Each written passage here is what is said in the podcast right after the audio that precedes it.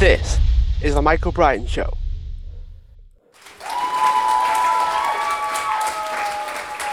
Hi everyone, welcome back to the show. And today I'm joined by Jonathan Goodman, who's the founder of the Personal Trainer Development Center and is also a best selling author of multiple books from Ignite the Fire to Viralnomics and many more. John, thanks for uh, being a guest on the show. Hey man, happy to be here. So one of the the key things that not many people tend to share once they get to a particular level, just because it fades out a little bit, is how they got started. And I know I know you're quite big on your story and the challenges that you've overcome. You've been quite vulnerable over the years when it comes to the things that you shared. But how did you get into the fitness industry? And then what convinced you to help trainers rather than just be a personal trainer? it's going to be fun. I got into the fitness industry for the same reason every guy gets into the fitness industry, which is I was 15 years old and I thought that girls liked biceps and um, it took me another 10 years to figure out that they don't actually give a shit about that. But in that time i kind of fell in love with weight training. And i became a personal trainer you know two weeks after my 18th birthday i became a personal trainer.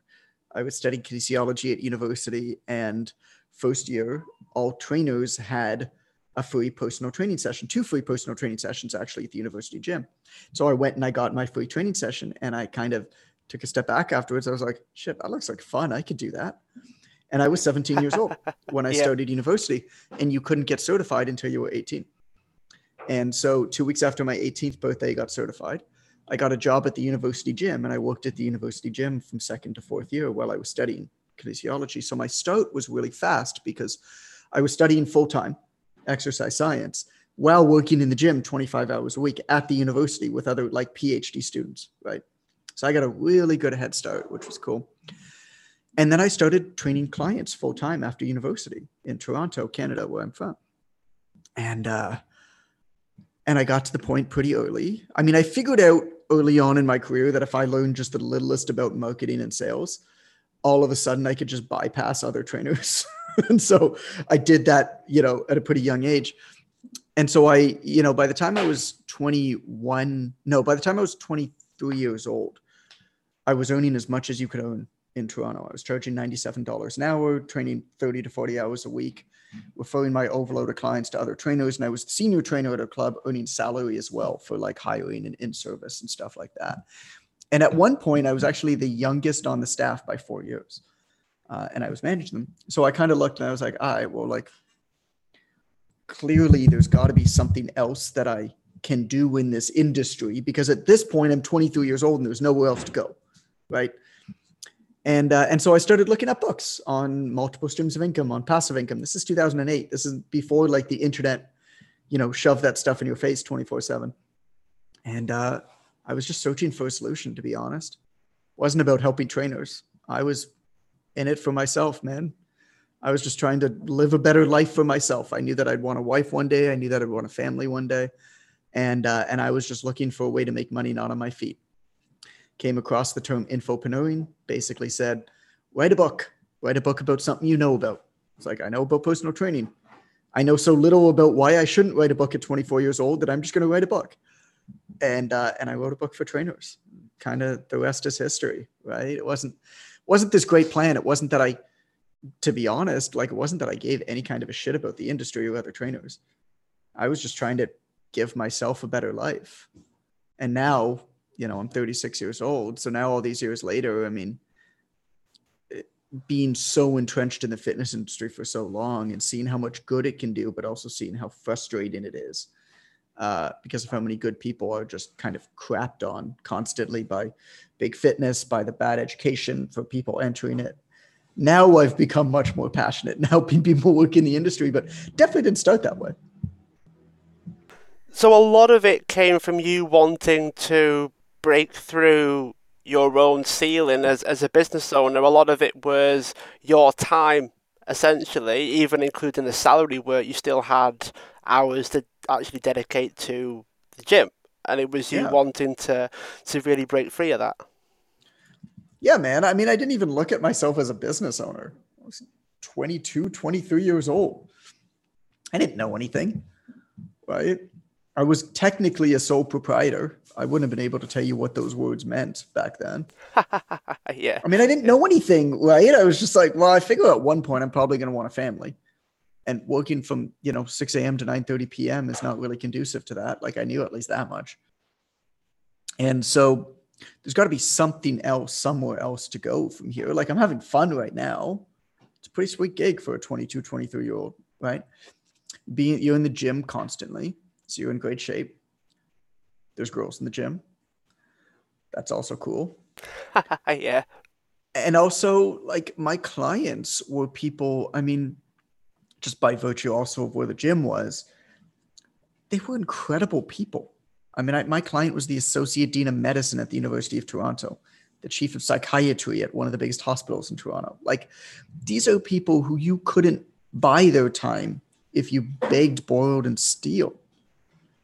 And they're paying me to spend an hour with me multiple times a week.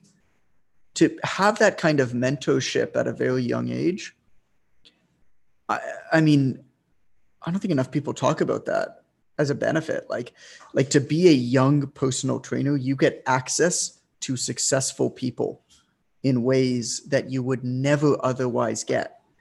And they're paying you for that access.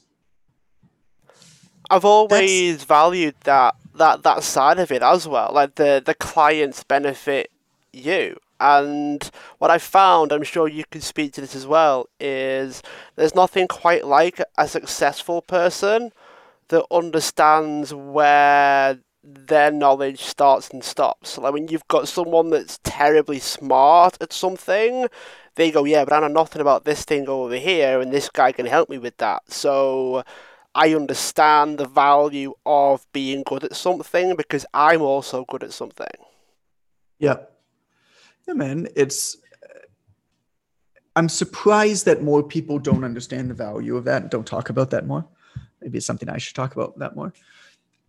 I can't think of a better job to have when you're young and starting your real life. At the amount of father and mother figures that I had who had so much life experience, family experience, right? Work experience. It was it was priceless. I mean, I'm still connected with some of them, right? It was priceless. It was they guided me. I mean, even down to down to writing my first book. Uh, this was 2008 when the recession happened and um, my dad gave me the piece of advice. He said, you know, if you were thinking, because I was thinking about going back to school and doing a master's and PhD in, in muscle physiology. And he said, you know, if you're thinking of going back to school, now's a good time. The best place to be in a recession is in school. And um, and so I, I put together applications for a master's. And I went to my client, Rick, who is the associate dean of medicine at U of T, and I asked him if he'd write me a referral letter. And he said, I'll write you a referral letter, of course. Like, like you'll be amazing at whatever you do. Like, I'm more than happy to support you. But you need to tell me why you want to do a master's and PhD. And I couldn't give him a good answer. And then eventually I said, ah, because I want to write a book. And he just looked at me straight on. And he's like, you know, 75 year old, right? Like Christian man, like associate dean of medicine. He just looks at me and he just goes, So write a fucking book. and uh, and what's interesting is that I did right, and I had no idea that I wanted to write a book before then, um, but I did, and uh, and and my first book came out in 2011. When if I had gone through everything, I would have just been finishing up my uh, my PhD and starting on my book, maybe, you know. So that that's priceless to have people like that who just care about you and who have been through it. I mean, this guy has seen enough, you know, higher level degrees and seen enough people who got them without really knowing why they were getting them. Right? I, you know, one different turn in my life, I could have easily been in academia, um, and probably blown out of it because there's no way that I would have done well. but, yeah. but it would have been very easy for that to happen. So you were looking at other trainers to inform the book then? Like what where did the the inspiration come from? Because just from your experience you were doing really really well. So did you have a lot of failures to inform like your advice to other trainers? Like where did the inspiration come from? Yeah I, it's it's so interesting because i wish that i knew more of the story i can tell you the post that i remember. I had a clipboard when i was training my clients right? If i train clients now i'd still use a clipboard. I wouldn't use an app. I wouldn't use an ipad. I wouldn't use any of that shit. I'd still use a clipboard. On the back of the clipboard i had a piece of paper. It was just a computer blank piece of paper. There's nothing fancy about it. And every time i did anything i would write down just a bullet of what i did answered this objection, picked up this piece of garbage, saw another trainer that I worked with doing something dangerous with his client. Like there's a lot of like philosophical stuff that you don't think about. Like what happens if you're working on the floor with another trainer and that trainer is instructing an exercise improperly and potentially hurting a client? What do you do? Right. Lots of those little types of things. Um, you know, somebody came in for a consult or whatever. I was also hiring trainers at this time. So the interview process and stuff like that, I was able to talk to. And every single thing I did, I just write a bullet point. And then I'd get home at night at 9:30 at night, sit down with a sandwich, I'd start writing at 9:45 till one or two in the morning. And I just take those bullet points and I just expand on them. What I did was just that's all that it was, right? Was every single day for I don't even know how long was literally just me writing what I did and how I did it and my mindset or a story right of the client and uh, and then i just hired a really good editor to bring it all together for me um, but uh, but that was how that book came together to be completely honest it was nothing more fancy than that it was just day in and day out this is what i'm doing i've always valued being fortunate enough to document things while you do them because then two three five ten years from now it might turn into something. You know, you, mm-hmm. you, you were quite fortunate in that you were writing things down to then turn into the book. What would you have done if you hadn't done that? If you hadn't been writing things down? I have no idea. I have no idea. I honestly, I, I have, dude, I have no idea. I mean, I think naturally it seems like I'm just I like to create stuff. I like to build stuff. I like to put stuff into the world. Like even my, you know, my wife and my wedding favor for people at our wedding was we wrote a children's book about our adventures. And that was our wedding favor, you know, and then people really liked the book. So we put it on Amazon. Like, I just like creating stuff like that. And so I think I'd always have no matter what it was, I think I would have done, you know, I would have built something. But I have no idea what it was. And I also, uh, you know, another thing with clients, like I, I had a number of clients that I had spoken about going into business with in different ways. Um, there was a, there was a point, you know, the website Rate My Doc, Rate My MD. Yeah, yeah, I've I've heard of the name. Yeah. So I owned RateMyTrainer.com for years, for example, and I was going to build a trainer rating website back in 2008 right? And we had met like multiple times and he was going to fund it. And uh, so I, I mean i always kind of said to people i remember back in the day like no matter what i'm probably going to end up like some client's going to hire me or do something like it was always going to be something like that. I don't know what it would have been man. I just think i'm so disagreeable in all the best and the worst ways that no matter what i would have always found myself working for myself somewhere. Because if I, I mean, I could, I could never work for anybody else. I just, it would just not work.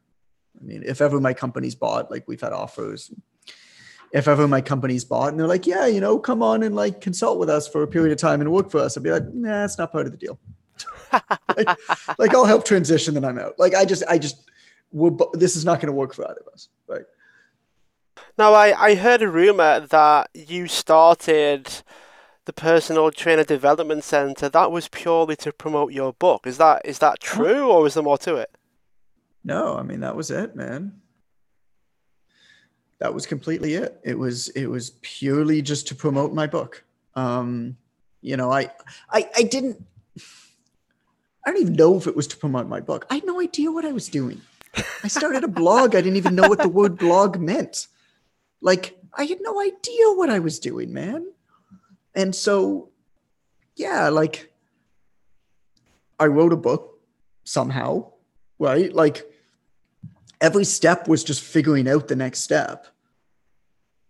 You know, how do I, you know, I have this mash of a manuscript that's like garbage, but it has some good ideas in it, I think and so I went to the bookstore. I was like, well, I clearly need like an editor or something. I don't even know what editors do, but I feel like I need an editor or something, right? So I went to the bookstore. I looked at the best-selling fitness books. I wrote down the authors, and I went and found their websites and emailed them and asked them to be introduced by their editor. How else do you find editors? Well, editors edit books, so find books. Ask them for their editors, right? And uh, and that was just the entire process. Okay, now I have an editor, right? Brad Schoenfeld inv- introduced me to Kelly James-Enger, who I spent 7,500 bucks and edited. Like, okay, now I need a website. Well, how do I build a website? Again, this is like 2009, 2010. Well, one of my clients, who was an Olympic gymnast, Alexander Orlando, like, has a website. Hey, Alex. Hey, who did your website? Pat Benetti. okay, what's his phone number? Hey, Pat, who did you did Alex's website? You want to build me a website? Yeah, sure, man. 1500 bucks. He built me a website. Like, every single step was that, right? It was just, I don't know, it's just figure this stuff out. Why not just take it one step at a time? Right? Okay, cool. Now I got a book. Okay, now I have a website.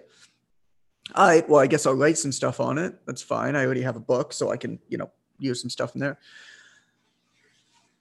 But I'm I don't the website requires a lot of content right? Okay, well, there's a lot of other good people on the internet writing content. Do you think they'd want to let me just use their content on my website?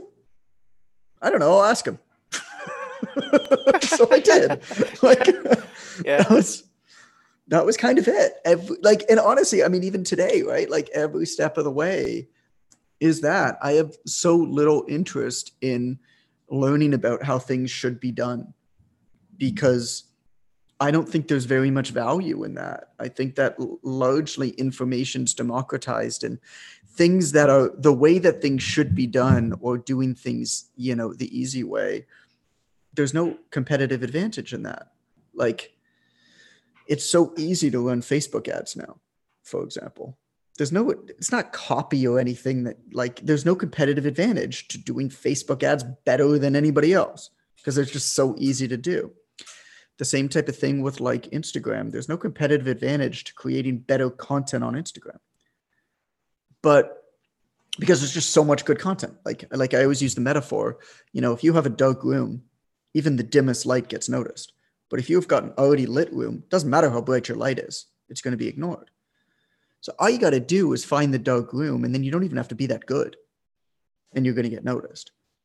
And so, in the world today, it's it's a little bit it's being creative. Like data is democratized. Like there's no competitive advantage in having data. Everybody has data. It's so easy to get data, right? Same thing with Facebook ads. The same thing with content on Instagram. But being creative, right? Building a strong community that way, and actually listening and legitimately caring and appreciating people in this hyper connected world. It seems like nobody really cares about anybody else anymore. And so I ask this rhetorical question all the time that, you know, when was the last time you had any kind of communication with a brand or with an influential person and actually came out of it thinking that they gave any kind of a shit what you had to say? Like, the answer is probably not for a very long time or ever. What would it mean to you if you did? And so what do you think is really important? How do you think you'll you'll stand out? One by one by one interactions. I believe the best way to market, I believe the best way to grow, I believe the best way to scale is you you be a bit of a talent scout. You try to identify people who have something special going on. And then you go one by one by one and create deeper connections with them. And so you obviously can't do it for everybody. And so I look for indicators that somebody is more serious about what they do. I look for indicators that somebody is the type of person who is going to likely be resourceful and build something for themselves, right? Having a podcast is a very good indicator because it's not it you have to it, it's not that easy to just hack it together. You got to figure some stuff out on your own. There's no competitive advantage to media anymore because everybody's got a media studio in their phone. If all you got to do is flip around your phone and talk into that stupid thing, that you've got no skin in the game. There's no indication to me that you're the type of person who's serious about what you do. It doesn't mean that you aren't, right?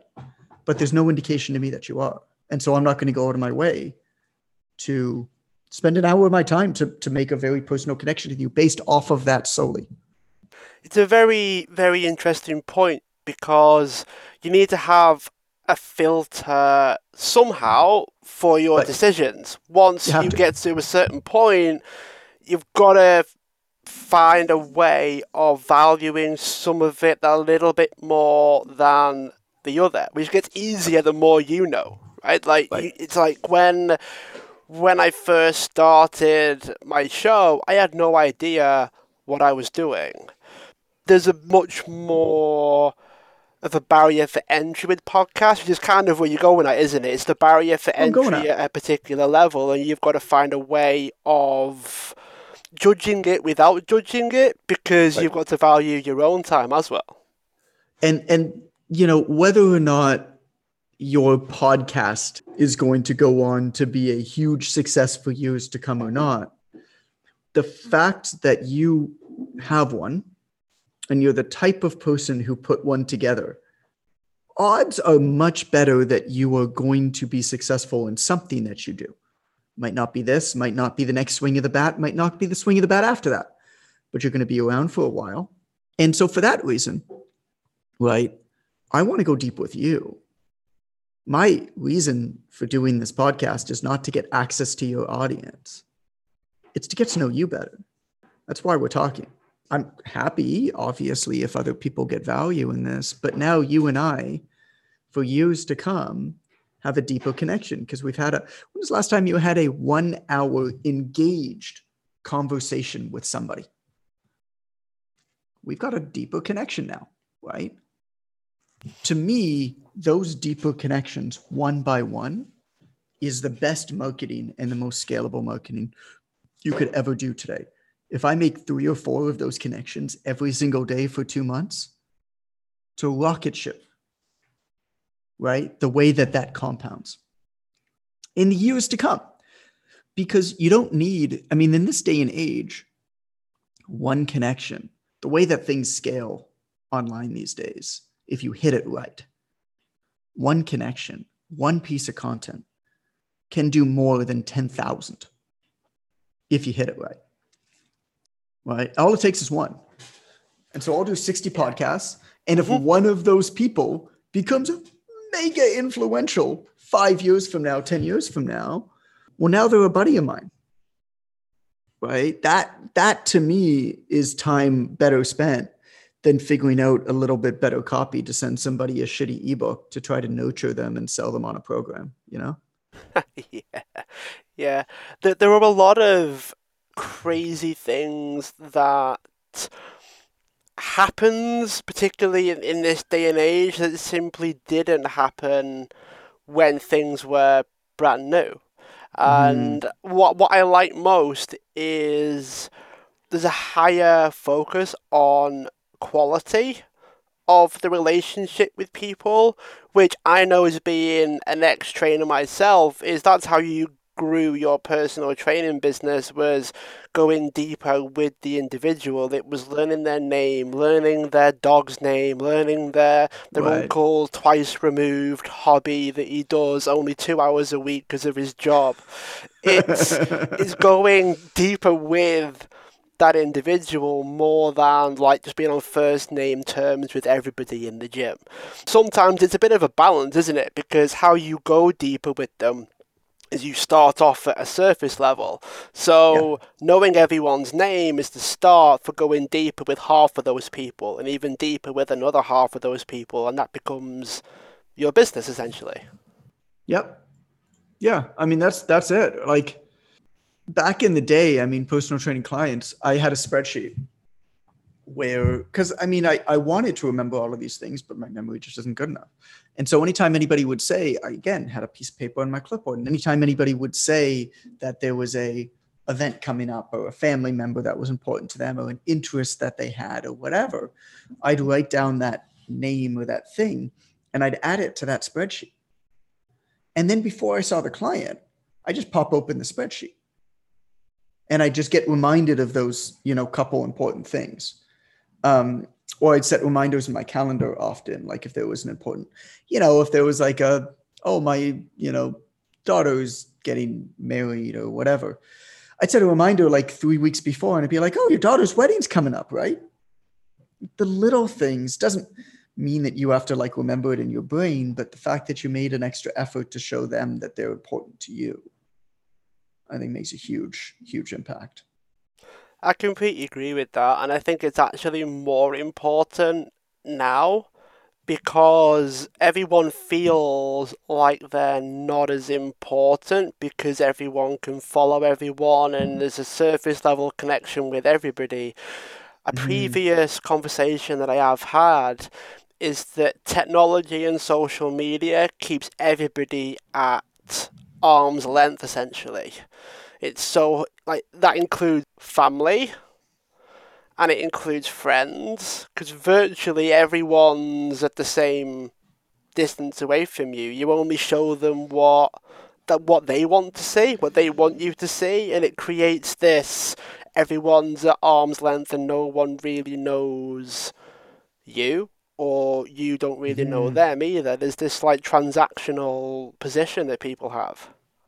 It's just so easy to be loud today and productively procrastinate and make it seem like you're working and doing something for your business. And then all of a sudden you look back three years later and you're like, what the fuck did I do these last three years? yeah. Yeah. Like, what was I like?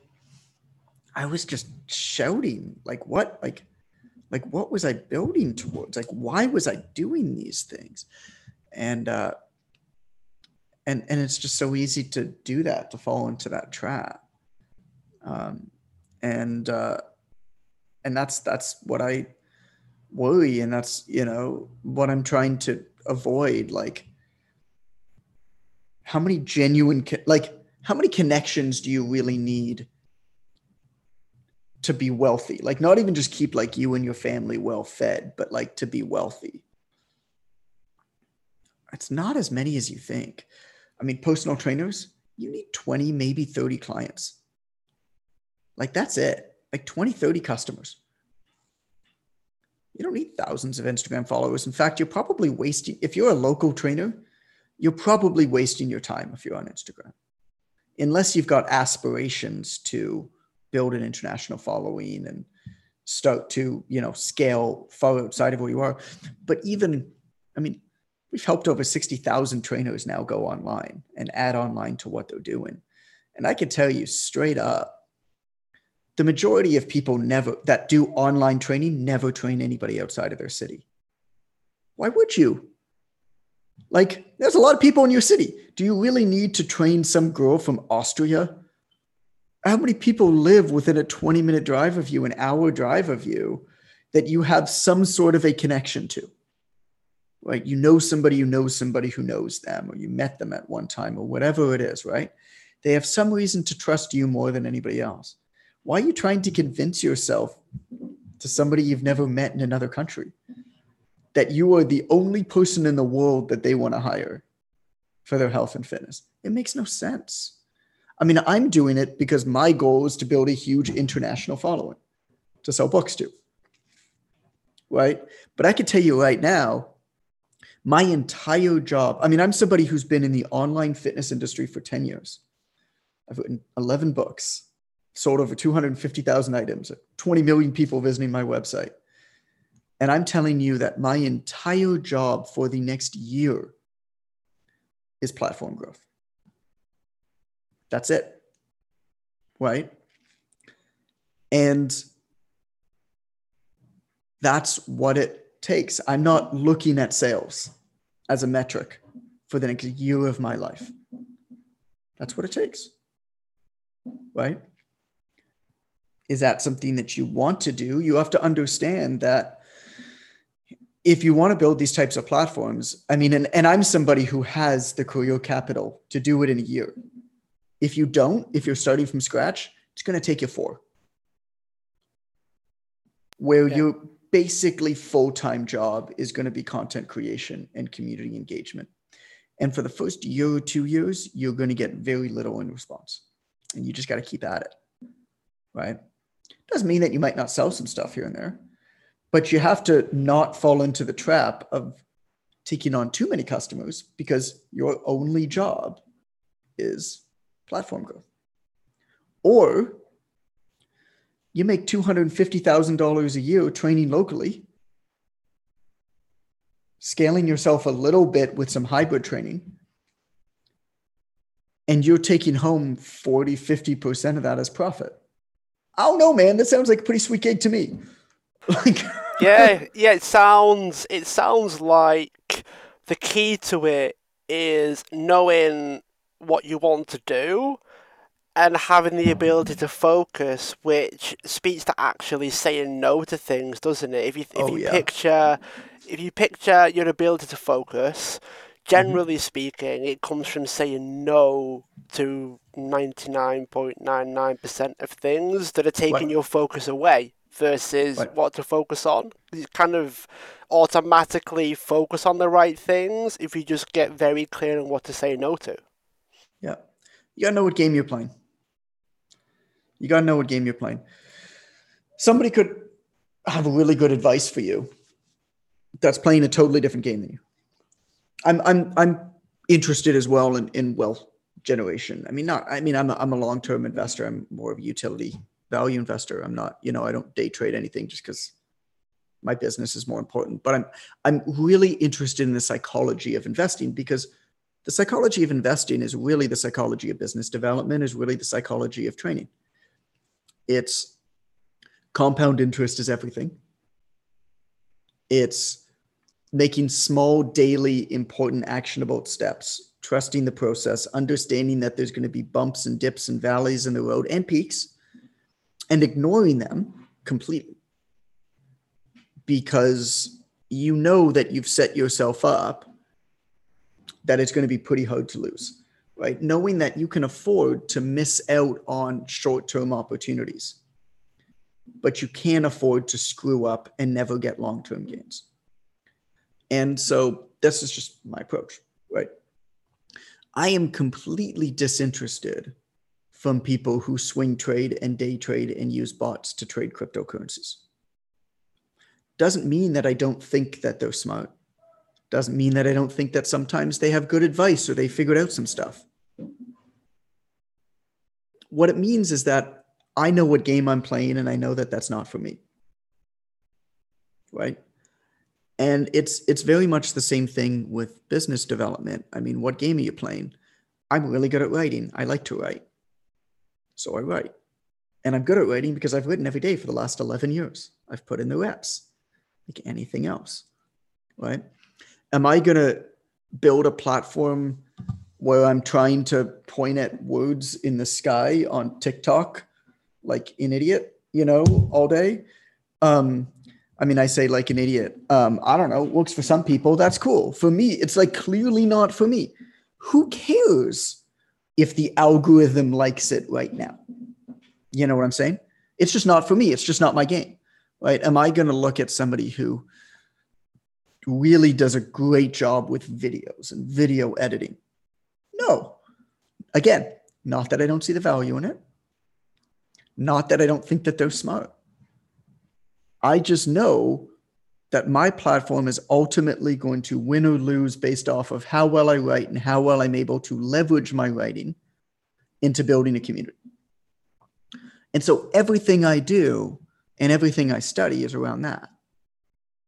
Ignoring the short term algorithmic bumps and spikes and whatever it does. Um, I mean, I'm slow to move on everything, right? But when I make a move, I go all in on that move. And it doesn't just nothing else matters right? It uh, there's just blinders on Yeah, it definitely speaks to how you're able to do the things that you do. And before we get to the last couple of questions, John, I just want to acknowledge the fact that this is more than a decade in the making. I used to be a personal trainer. Jonathan doesn't know it, but we go back a while. Anyone were to take that from this interview is sometimes doing things just because you want to, doing things that you want to do, not what, as you said, the algorithm wants you to do, or not what some bots conditioned right. you to do. Is just to focus on doing things that you want to do, and then doing things for the right reasons. Yeah, I mean, if you do stuff, you're just not gonna do a good job otherwise. Like, like, like especially if if that thing is like the in vogue thing, you know, you got to make those TikTok videos or whatever is in vogue, you know, whether it's Periscope or Clubhouse or whatever, like Snapchat. I mean, we've all seen this. Anybody who's been in this game long enough has seen this stuff come and go so many times that it just, they know that whatever's in vogue is not going to be what's in vogue in a year or two. I mean, I've, I've been around in online fitness for 11 years. I'm basically a great grandfather at this point. Like, the the online fitness industry turns over every two or three years. Like the amount of people that I've seen come and go, the amount of things I've seen come and go.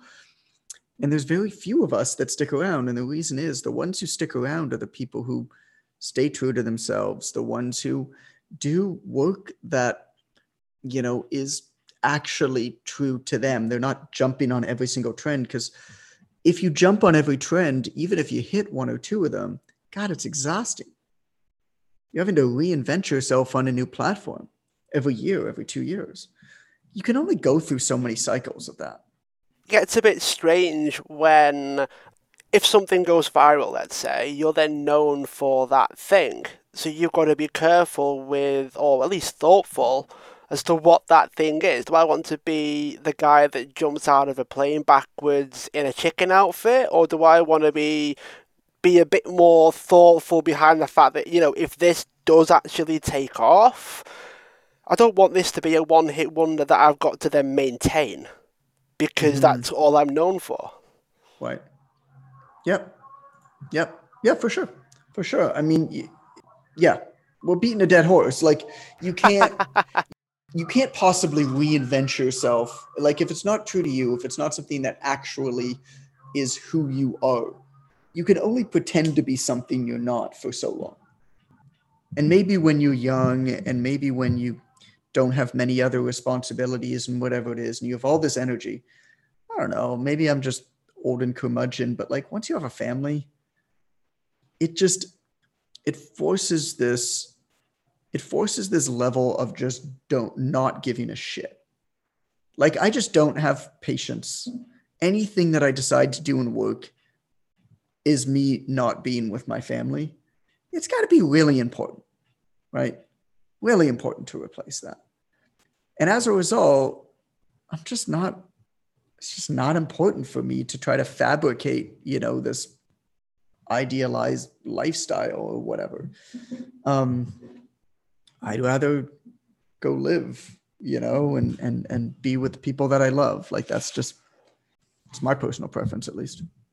That's very, very well put, Jonathan. And round us off, tie the interview off with a bow. Is there anything that you want to say to finish us with? Some parting guidance, and how can people learn more about you? Yeah, absolutely, man. Um, it's Coach Goodman on Instagram is the best place to learn about me and connect with me. Beyond that, I, I mean, we've we've hit on it here. Just be a human. Just like, how would you want other people to treat you? Right? Have you actually considered what the other person wants, what the other person desires in any interaction? Think about that as you go about your day, as you decide how you're going to market, what messages you're going to put out, whatever you do for a living, right? Like a friend of ours here runs a company that goes, I don't even understand it completely, but basically they go and they clean out like gas chutes. You know, it was in Calgary, he's in the oil and gas industry, and his company team of guys goes and like cleans out like natural gas chutes. And he's he was talking to me about um, he was asking my advice and how to approach the people at these gas companies about raising prices. And I just walked through them. I was like, okay, well, who are the decision makers? Who are the people you're talking to? Let's figure out what each one of those people actually wants. Because it's not a money decision for the most part, because you're going to be speaking to middle management decision makers for the most part. And so, what do they want? They want to feel like they want to look good in front of their bosses, right? But then, what are their, because this is going to have to go to the board. Okay. What does the board need to be able to do? Well, the board is going to have to justify this to the rest, or the person is going to, you know, the boss is going to have to justify this to a board of directors who are basically going to be looking at spreadsheets. So, what are they going to need to have? Well, you're going to be more expensive than other people that are going to be quoting. Okay, let's figure out though why you're cheaper. Because you've been in this industry for 10 years.